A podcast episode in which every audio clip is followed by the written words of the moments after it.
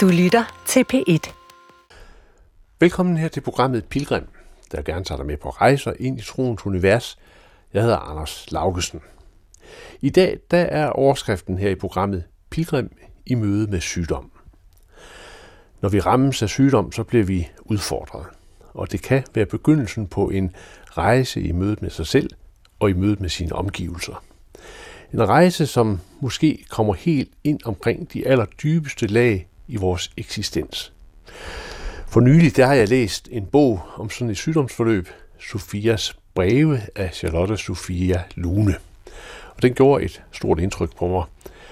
Den beskriver et menneskes dybe, eksistentielle og spirituelle bevægelse igennem sygdommens land. Jeg tog kontakt til Sofia og besøgte hende for nylig i Esby på Helgenæs for at tale med hende ud fra perspektivet pilgrim i møde med sygdom.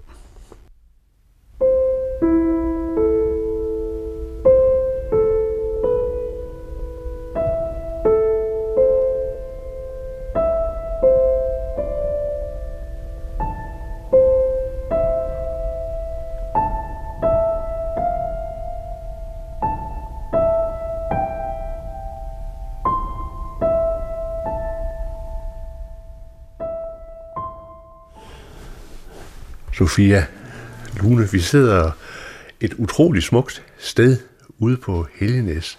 Ja. Lyset, det strømmer ind udenfor, der er der sådan lidt, øh, lidt vådt. Øhm, og du sidder her i din stol med computerskærm foran. Ja. Øhm, og er jo på mange måder begrænset. Ja. Og alligevel ikke. Og alligevel ikke, nej. Mm. Du, er, du har været syg et et stykke tid? Ja. Altså jeg fik øh, diagnosen sklerose i 2010. Ja. Øh, og så har det jo været en proces i lige pludselig at sidde her og ikke kan bevæge sig. Mm. Hvor jeg startede med, eller jeg vågnede op en morgen og kunne ikke gå. Mm. Øh, men så blev det bedre. Og jeg havde i mange år, øh, kunne jeg godt gå, men med store anstrengelser. Øh, så mit liv var en stor anstrengelse. Og planlægning. Ja. Øh, og så den måde, jeg sidder på nu, hvor jeg ikke rigtig kan bevæge mig, det har været to, to og et halvt år. Mm. Men før det kunne jeg godt bevæge mig. Men selvom du så sidder, og du kan ikke bevæge dig, så øh, kan jeg jo godt sige, at, at der er jo meget liv her. Der er meget liv i dig, og liv om, om, om, omkring dig. Ikke? Jo. Altså, der er et sted her, hvor der er fyldt med, med skønhed, både i det ydre og på en måde også i, i noget indre. Kan man, ja. det, det er normalt. Og det, ja. Altså det er jo... Øh, ved, hvis man mister en sans, så er der en anden, der måske bliver forstærket. Ja. Så øhm, det at der er nogle ydre ting, der er forsvundet. Og øh, det har gjort, at der er nogle andre ting, der er blevet skærpet ind i mig. Hmm. Øhm, og det er både øh, altså den ydre skønhed, er jo så måske blevet forstærket indeni. Mm. Så jeg ser en, eller mærker en skøn, skønhed inde i mig, som er meget større, end den var før. Ja.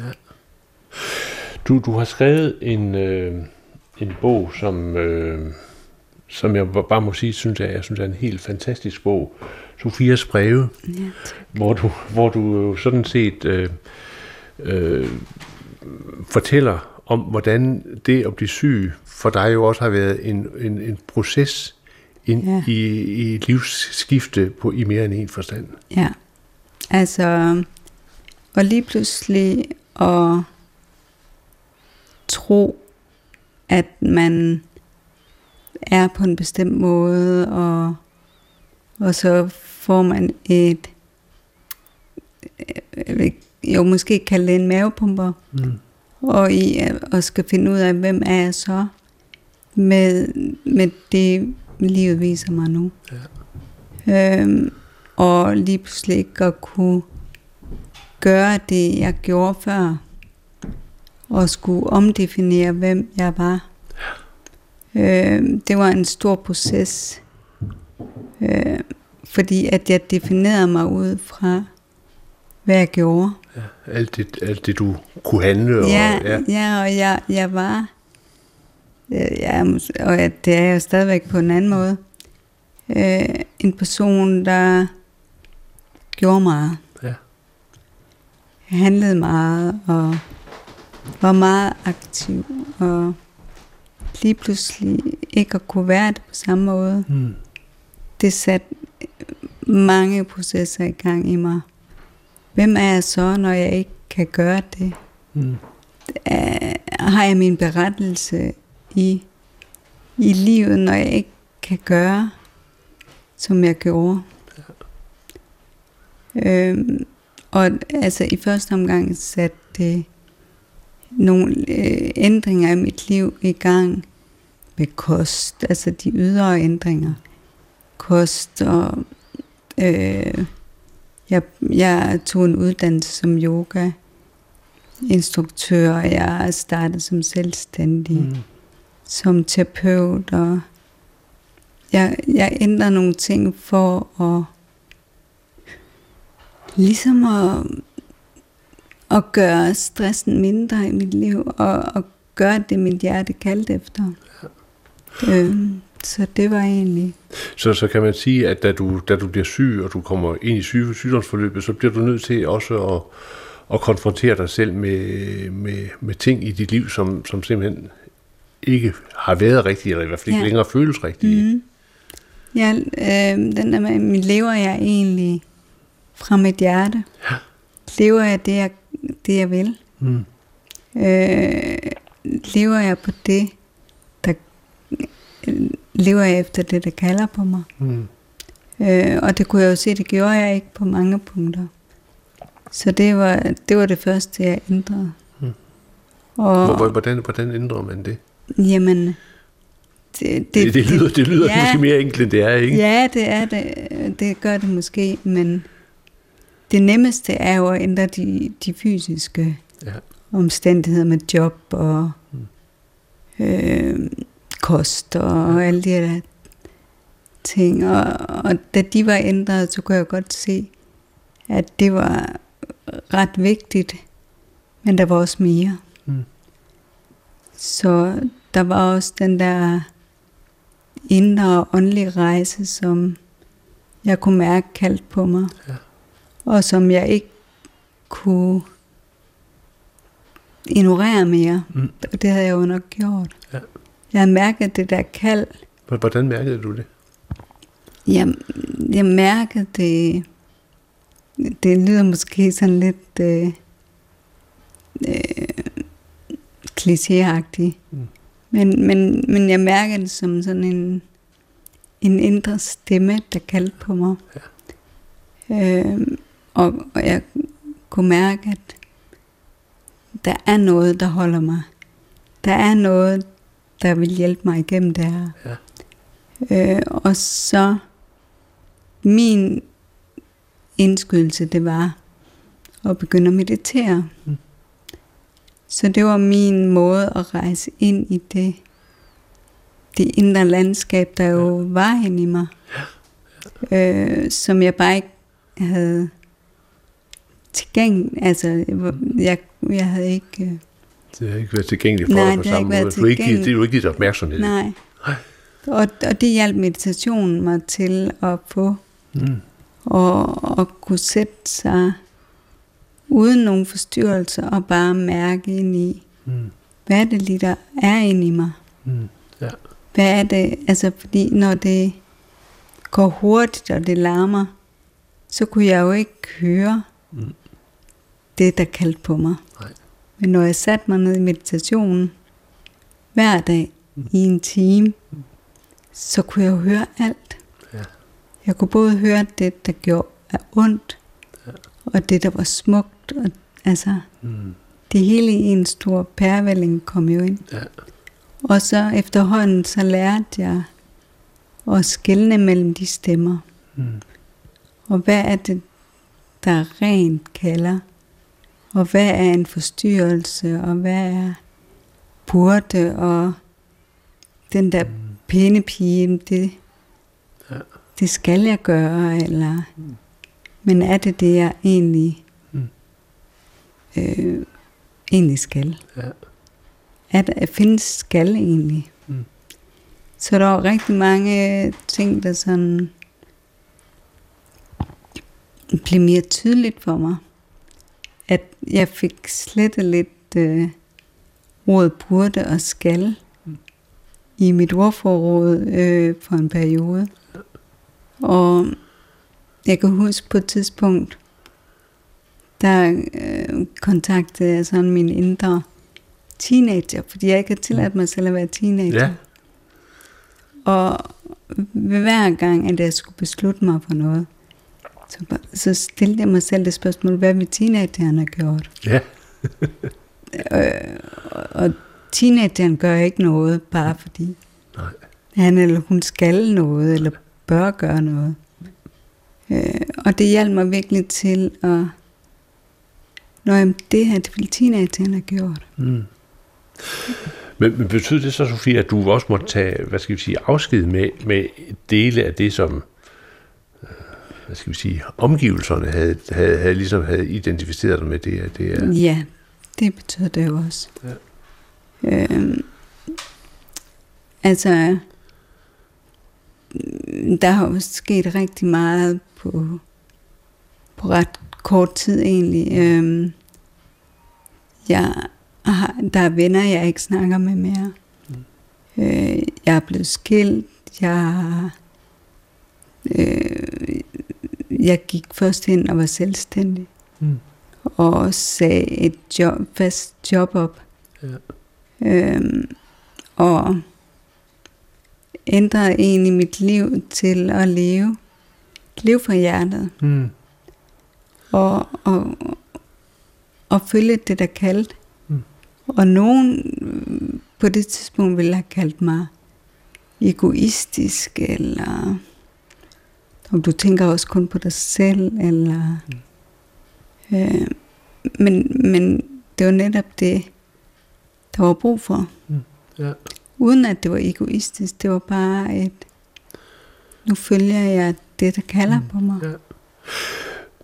Men, men i sådan en situation, altså fordi du er jo, du er jo ramt af en alvorlig sygdom, og du øh, gør så op med, med, med, med mange af de ting, der jo har så været strukturgivende i dit, i dit tilværelse. Ja.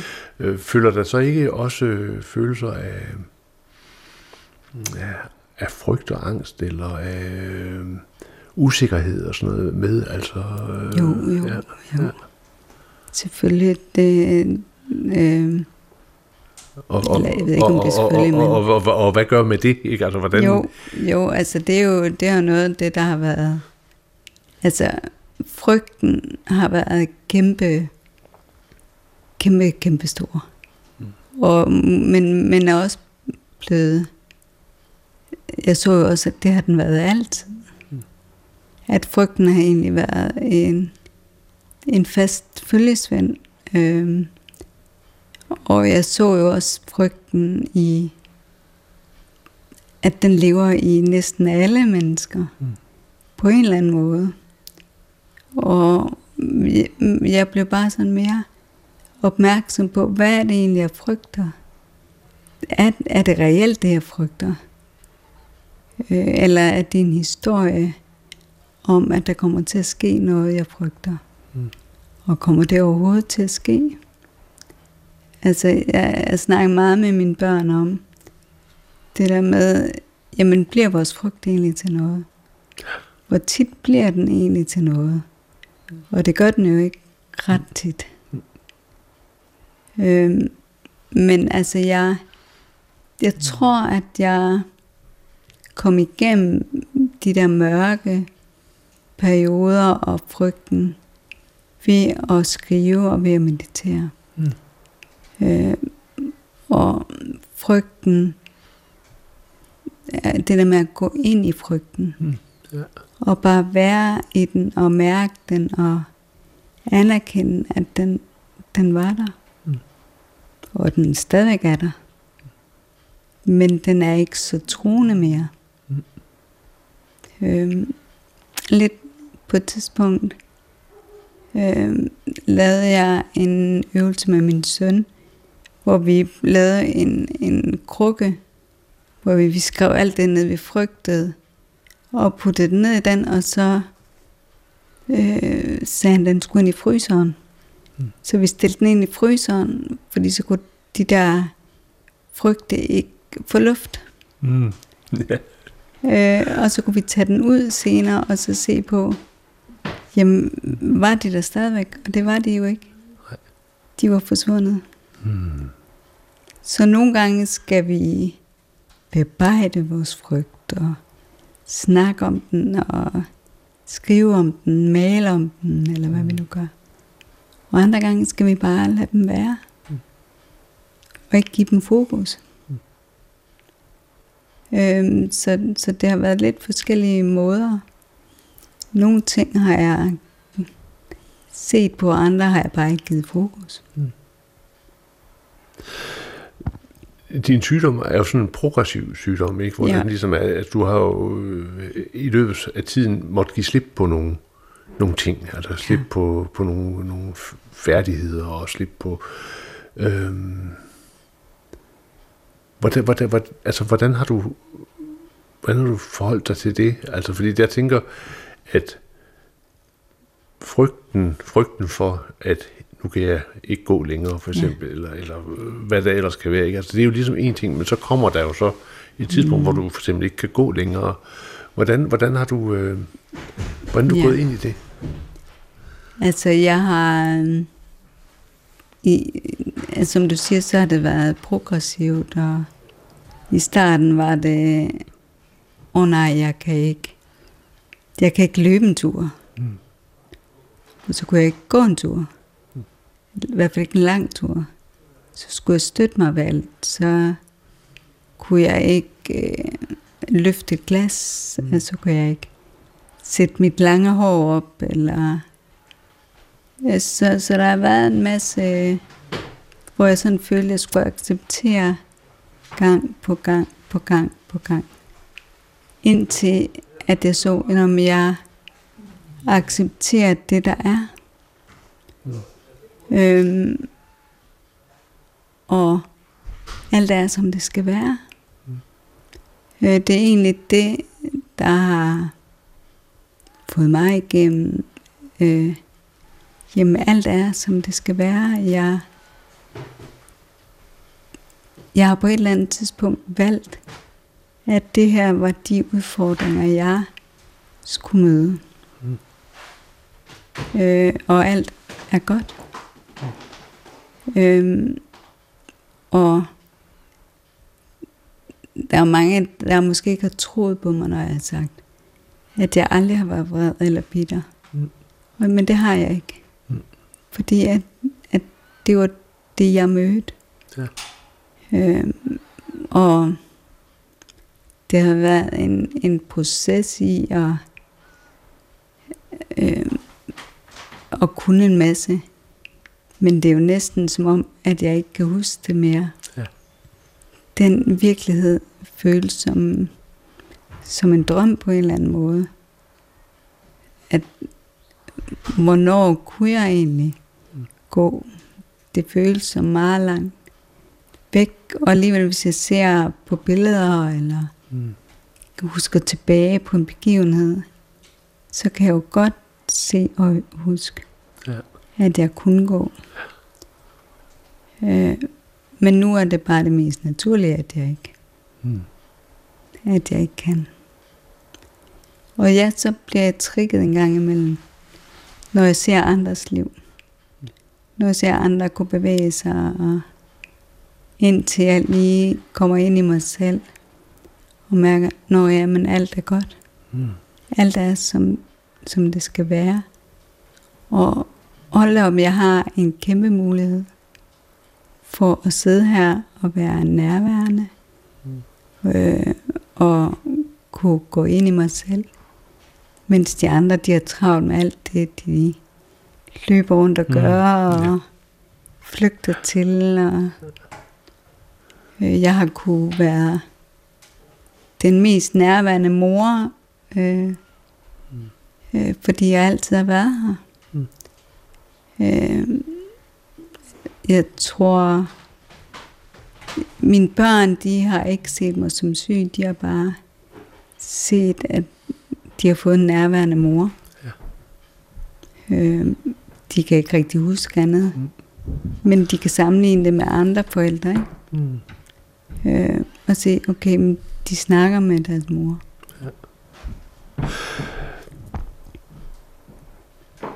Altså, man kan sige, en, en, en, ting er jo din egen dybe, øh, på en måde, altså ikke bare accept, men også øh, ligesom, altså tingene er, som de er for dig. Men når du møder andre mennesker, så, øh, så stiger de der jo også igennem deres perspektiv, igennem deres, deres øjne. Ja. Hvor- hvor- Hvordan, hvordan er det så? Fordi man kan sige, øh, ja, det kan, jo, det kan jo nok være svært for andre Ja, at det, forstå. det, det har jeg oplevet meget. Øhm, ja, nu når vi snakker om frygt før, så har jeg jo kunne se øh, andre menneskers frygt, når de så eller kiggede på mig. Mm. Så kunne jeg jo se frygten i, uh, hvad så hvis det skete for mig? Ja. Kunne jeg klare det? Mm. Vil jeg, hvordan vil jeg håndtere det? Øh, og hvor, hvor, hvor der er kommet den der, hvor er det synd for dig? Mm. Og sådan, jeg synes ikke, det er synd for mig. Mm. Øh, og jeg har da også øh, mistet kontakt med nogen, fordi de har brug for at kunne vise mig medlidenhed. Mm. Hvor den har jeg ikke kunne bruge til noget. Mm. Jeg vil gerne have medfølelse. Men jeg har ikke brug for, at andre lider, når de er sammen med mig. Mm. Når jeg ikke selv lider. Mm. Øhm, Hvor- Hvordan opleves medlidenhed? Medlidenhed øh, er for mig, at okay, jeg lider med dig. Mm. Det er rigtig synd for dig, at du har det, har det på den måde, så du kan ikke være den, der vil være, altså sådan, som det vil være godt at være i det her samfund. Mm. Men i stedet for medfølelse, ikke? Jeg føler med dig, jeg kan godt forstå de processer, du går igennem, og at det nogle gange er hårdt, eller nogle gange er, hvad det nu er, ikke? Øhm, hvor man føler med personen, i stedet for, at man lider med personen. Ja. Øh, så jeg, jeg synes, der er egentlig ret stor forskel i det. Ja. Øh, hvor, hvad skal jeg bruge medlidenheden til? Mm. Jeg, jeg vil rigtig gerne have medfølelse. Men, men jeg kan ikke rigtig bruge, Mm. at der er nogen, der lider, og det kan andre egentlig heller ikke. Det ville være rigtig svært at være sammen med mig, hvis man skulle lide, hver gang man så på mig. Mm. ja. Øh, så, så det der med også, øh, at folk næsten ikke ved, Mm. om de skal kigge på mig, eller de skal kigge væk, eller Mm. skal de snakke med den person, der står ved siden af mig? Eller skal Ja. de snakke direkte til mig? Mm. Øh, hvad, hvad, hvad bliver man reduceret til, når man ikke kan bevæge sig? Ja. Har man så lige så meget værd, som det er det, jeg mærker ved andre. Mm. Der er nogen, der ser på mig med mindre værd. Der er også rigtig mange, der ikke gør. Mm. Men, men, men når du sidder i en situation som mig, så kan man godt blive ret sensitiv i.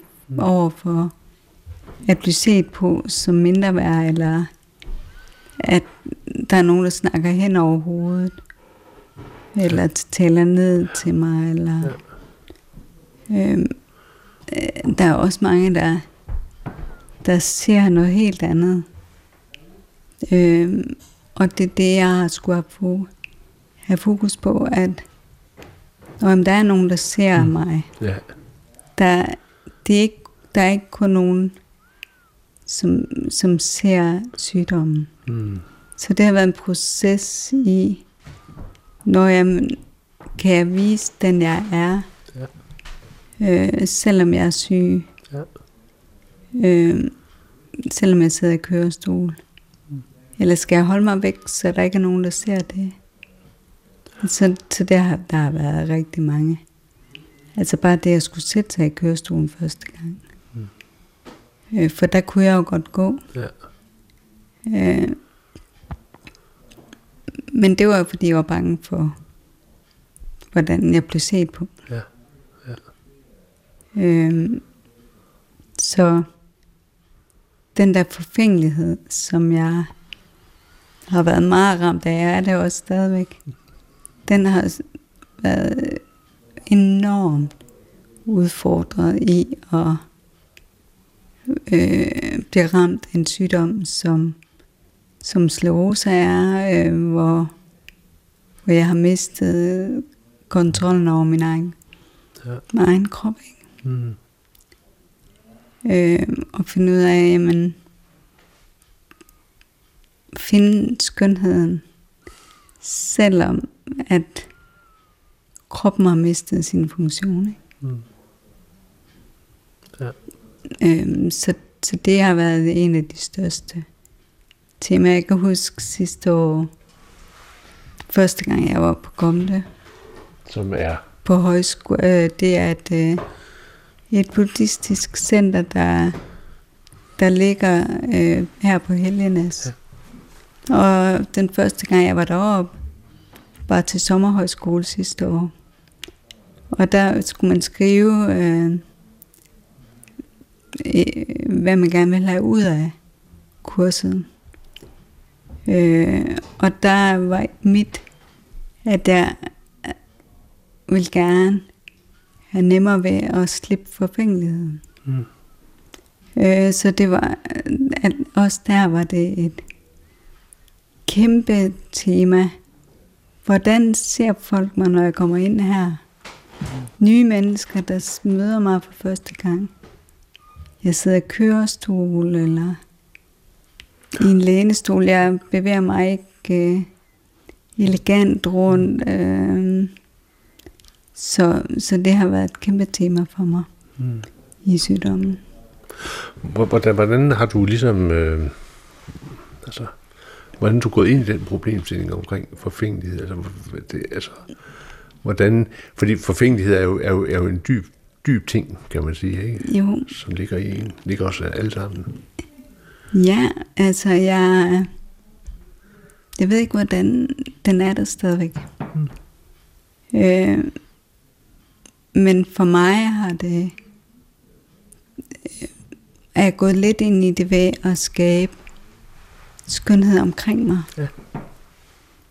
Øh, og være meget opmærksom på, hvad for noget tøj jeg har på. Mm. Hvordan mit hjem ser ud. Øh, at der er ryddet op omkring mig, og øh, at, at jeg fylder min krop Mm. med gode ting, eller smukke ting. Eller, Ja, ja. At, at jeg at jeg gør det, jeg lyster. Og så har jeg fået det ind. Jeg, jeg ved ikke, om man kan sammenligne det med forfængelighed. Men det har i hvert fald været vigtigt for mig. Mm. Og gøre det, jeg lyster. Øh, det har skabt smuk, øh, det smukke i mit liv, synes jeg. Og så kan man jo også sige, at, øh, at der opstår jo også, det, det er jo helt tydeligt, når jeg sidder øh, og snakker med dig, der opstår også en indre skønhed, som møder mig, når jeg sidder og, og taler med dig. Ikke? Ja. Altså, øh, det er jo ikke bare nærvær, men der er også en, øh, der er noget mere til stede, som, som, ja. som, som, øh, som på en måde er anderledes end, end den normale hvad skal vi sige, betegnelse med noget ydre skønhed. Ikke? Ja, der er ja. en andet, der... Men sig mig, Sofia, ind i det her, som, så, så, sådan noget som sorg, må jo også have været et, et, altså et perspektiv, ikke? Altså, Jo. øh, ja, altså Jo, en, følge, en stort. følgesvend på en måde, ikke? Jo, øh, rigtig meget. Øh, jeg tror, sorg er i os alle sammen. Mm. Og så er der nogle ting, der trigger det mere end andre. Så der har været en, for mig, sorg over at have mistet. Ja. Sorg over det, jeg ikke kunne gøre. Ja. Men samtidig har der også været en glæde ved alt det, jeg har fået. Alt det, jeg har modtaget. Så, så det har været sådan en vekselvirkning, Ja. øh, hvor sorgen har bragt noget smukt med sig også. Hvis det overhovedet giver mening. Jo, det, det gør det. Du, du, du skriver et, sted i din bog, øh, Sofias breve, nu citerer jeg, I sorgen forstår jeg, hvordan det er at være menneske. Jeg forstår, at smerte er uundgåelig, og indimellem sorgen, der omslutter, tynger, spærer for udsynet. I sorgen forstår jeg, hvordan det er at være menneske. Ja. Hvad, mener du med det? Jamen, øhm, mm, hvordan skal jeg forklare det? Øhm, jeg tror, at den måde, jeg kan forklare det på, det er, at i sorgen, der har jeg tilladt mig selv at mærke alt. Og mærke, hvor kommer det fra? Hvor kommer den følelse fra? Øh, hvor kommer det, jeg mærker fra? Øh, og så har jeg så har jeg kunne se på det som helt universelt. Ja. At øh, om det kommer fra fra noget, Mm. noget jeg ikke ved. Ja. Øh, og er det egentlig min egen sorg? Mm. Og hvem er jeg som menneske? Altså, så det har været meget sådan, øh, de der store øh, spørgsmål, der er kommet ind i, at når jeg er her som menneske, jeg har det her med, jeg føler det her, jeg mærker det her. Men hvad er det? Mm. Øh, og er jeg ikke mere end det? Øh, så jeg tror, den der, når jeg, sorgen er der, og jeg tror, der er en naturlighed i os. Når vi mærker noget, der er lidt svært, mm. så søger vi hen mod noget, der ikke er svært. Så når jeg har begivet mig ind i sorgen, så har jeg også kunne mærke, at jeg skulle et andet sted hen. Ja. Øhm, så det, det er sådan en, en lang proces i at tillade sorg, men så også bevæge mig et sted hen, mm. hvor det er lettere end sorgen. Du, du, du skriver også om, om tårernes som en gave. Ja, altså at ja. tårernes gave. Ja. Øhm, jeg tror, vi alle sammen kender til det der, når vi har grædt helt vildt. Ja. Så føler vi os helt lette bagefter. Ja. Øh, men der er desværre i vores kultur øh, en tendens til, at vi må ikke græde foran andre. Mm. Øh, vi skal ikke vise andre vores tårer. Øh, jeg var på et tidspunkt på sådan et øh, stillhedsretreat, og det var sådan en befrielse. Mm. Fordi vi måtte heller ikke trøste hinanden. Og så kunne jeg bare græde og græde. Og der var ikke nogen, der måtte komme og tørre min tårer væk. De, de måtte bare være der, og det gav en forløsning på en eller anden måde, at jeg bare kunne give dem lov til at være der. Uden der var nogen, der kom for at fjerne dem. Uden der var nogen, der kom for at trøste mig. Det har man også brug for nogle gange. Ja. Men nogle gange er det også bare det der med bare at lade sig falde og lade sig hulke. Øhm, der er ikke noget bedre end en gråd, hvor man hulker som et lille barn Mm. bagefter. Ja. Så er det som om, at tårerne de renser alt væk. Mm. Øhm, lidt ligesom hvis man går i bad. Ja. Skyller det beskidte væk, ikke? Ja, ja, ja. Hvor, hvor tårerne er ligesom, at vi tager et langt bad. Mm. Jeg ved ikke, om det giver mening. Jo, det gør det. Det gør det.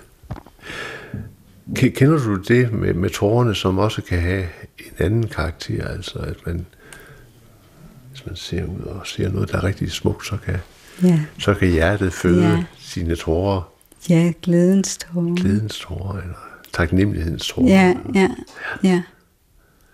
Og, og jo mere, at jeg har tilladt smertens tårer, Mm.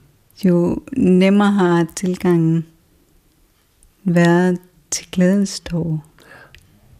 Øhm, så, så de kommer meget let. Mm. Bare et ord kan gøre, at der kommer tårer.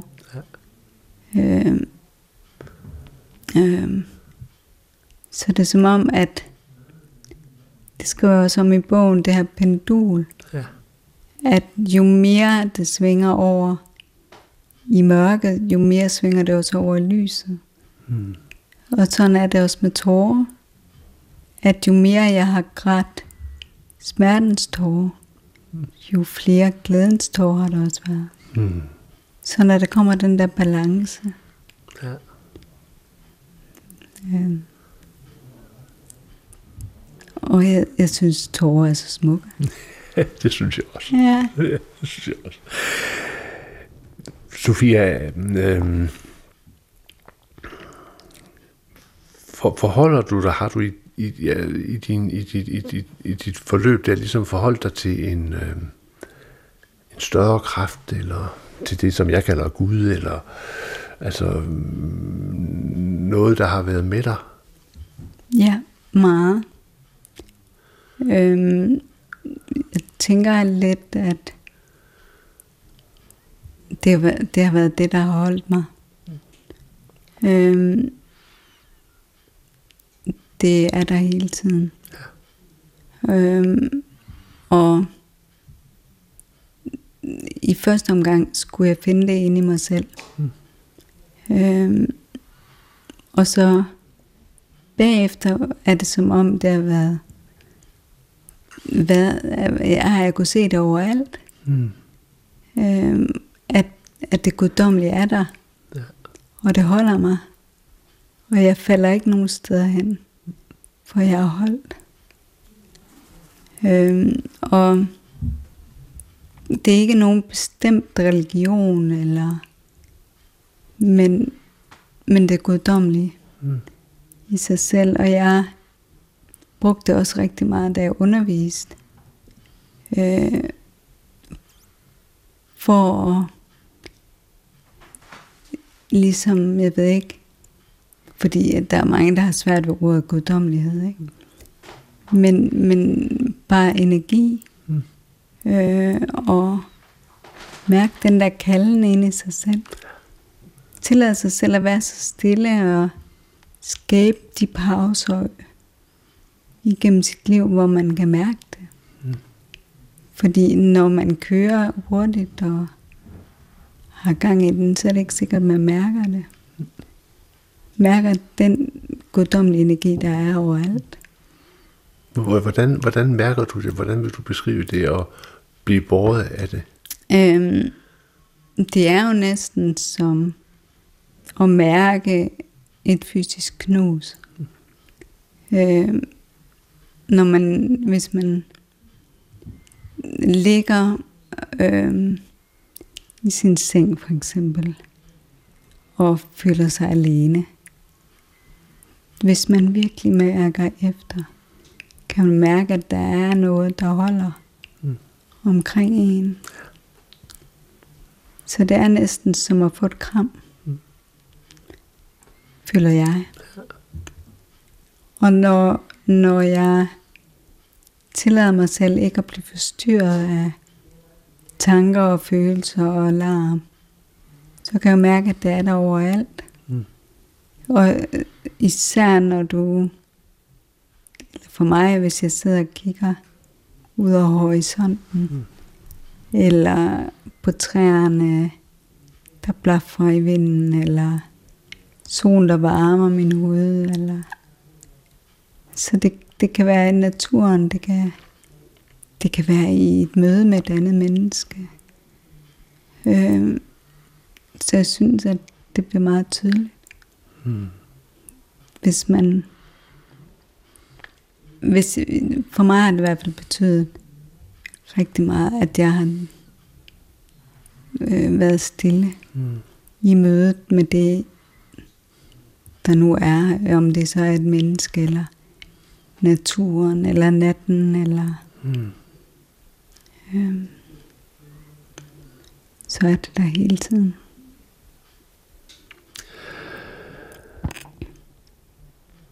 At finde hjem. Ja. At, at finde hjem. Ja. Er det ikke det, vi alle sammen prøver på? At finde hjem.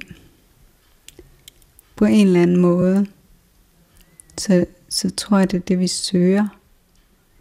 Øh, nogle gør det på en måde, andre gør det på en anden måde. Øh,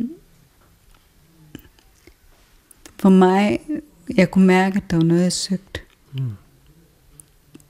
Indtil jeg mærkede, når jeg, det er mit hjem. Mm. Og for nogen kan det være et sted. For mig er det mit hjerte. Mm. Øh, fordi man, hvis man tænker, om jeg har brug for at skabe et hjem til mig og mine. Men det hjem kunne være hvor som helst. I min verden. Hvis, hvis jeg er hjemme i mit hjerte, Øhm, så er det egentlig lige meget, om jeg er på Grønland, eller i Danmark, eller mm. Australien, eller hvad nu. Øh, hvis jeg føler mig hjemme mm. inde i mig selv, så kan jeg også bedre skabe et hjem for mine børn og øh, mine venner. Mm. Øh, men som jeg sagde i starten, så har det også været vigtigt for mig at skabe nogle ydre omstændigheder, ja. der er smukke, som kan støtte op omkring mit indre hjem. Mm. Ja så kan man sige, at i sygdomsprocessen, der har der også været en rejse i det at finde hjem. Ja. Ja, ja og hvordan, hvordan kommer jeg bedst hjem? Gør jeg det ved at, at lave alt muligt, som ikke resonerer mm. med mig, at være sammen med mennesker, der ikke resonerer? Eller finder mit hjerte hjem, hvis der er sammenklang i, i møder og øh, omgivelserne. Mm. Ja. Øhm, så det der med at finde væsentligheden, der har gjort, at det har været nemmere for mig mm. at se mit hjem og, og kun... Der er mange, der siger til mig, der er også noget, man skal gøre. Hmm. Men hvorfor? yeah. hvem, hvem har bestemt det? Så hvad er det for nogle historier? Der er der ikke nogen, der har bestemt, hvad vi skal. Hmm. Så mit hjem har været, at, at jeg følger mit hjerte. Mm. Og, og så finder jeg jo hjem. Mm. Øhm, der er ikke noget, jeg skal, der er ikke noget bestemt sted, jeg skal hen. Jeg skal bare være hjemme i mit hjerte. Hmm.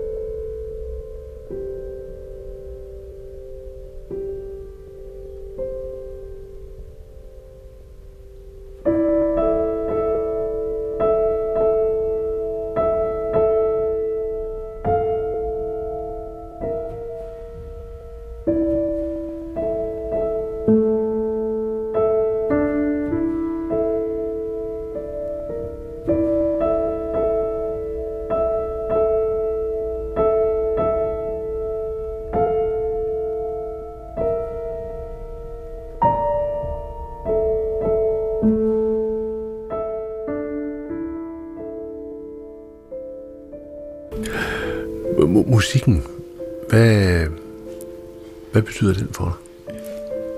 Den, øh, den betyder rigtig meget for mig. Øh, det er ligesom et sted, hvor jeg kan fortabe mig og gå ind bagved. Øh, og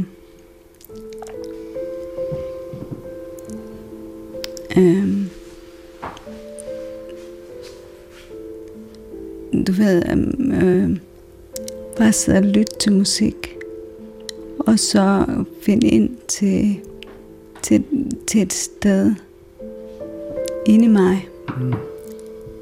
hvor alle følelser er, hvor, hvor alt, øh, alt, der egentlig virker i mig, kan komme frem og bare være uden nogen vurdering.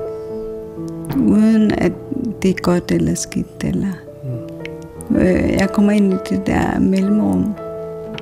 Øh, og pauserne i musikken øh, bliver lidt ligesom pauserne i livet og i det, som skaber livet.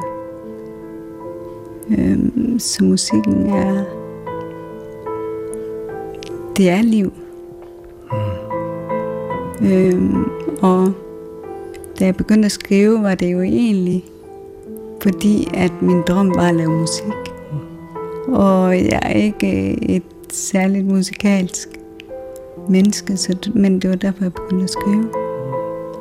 Så at jeg med mine ord kunne på en eller anden måde lave musik.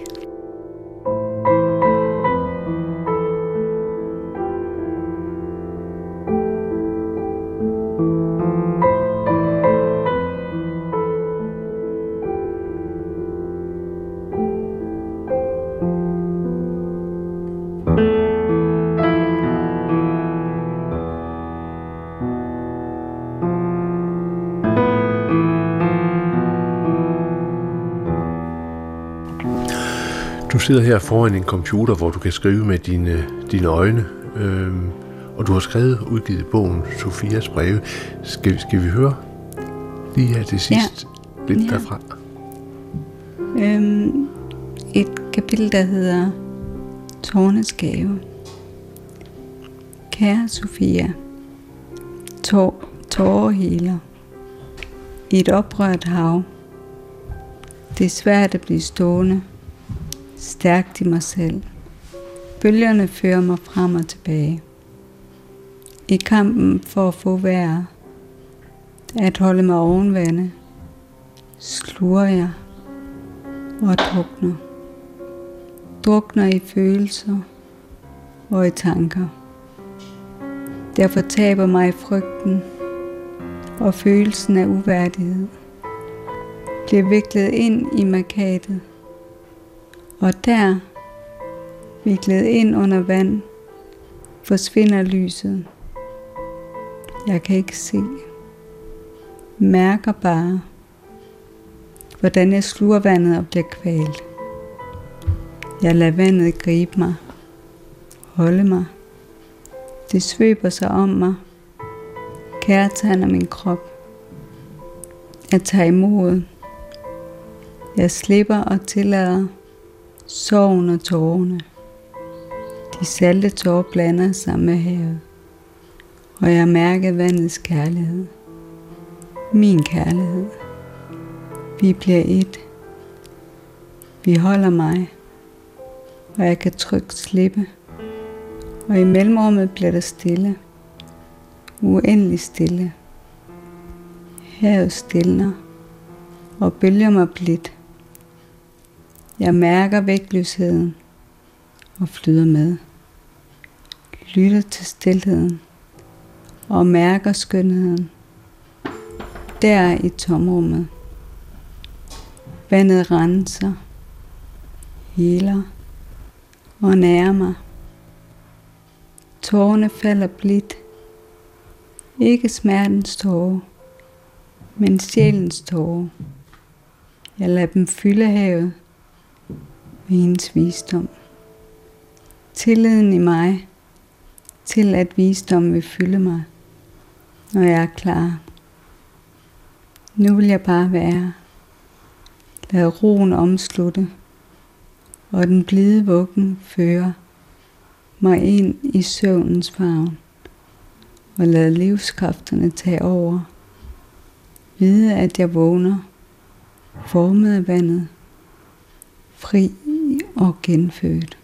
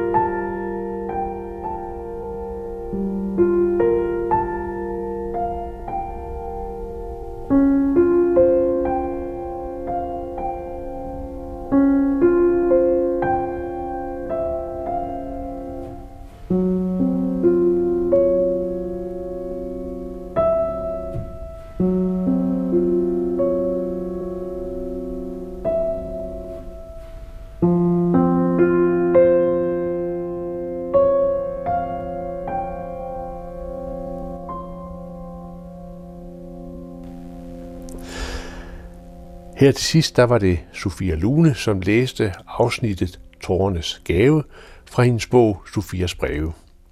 Musikken, den var af Peter Schultrup, og den var spillet af Elina Rio. Og i øvrigt så var der også musik af Arvo Pärt, variationen Su Gesundung Arianuskas, også spillet af Elina Rio. Vi er tilbage her i Pilgrim på P1 om en uges tid. Det er mig, Anders Laugesen, som siger tak, fordi du lyttede med. Og som sagt, på genhør forhåbentlig om en uges tid. Gå på opdagelse i alle DR's podcast og radioprogrammer. I appen DR Lyd.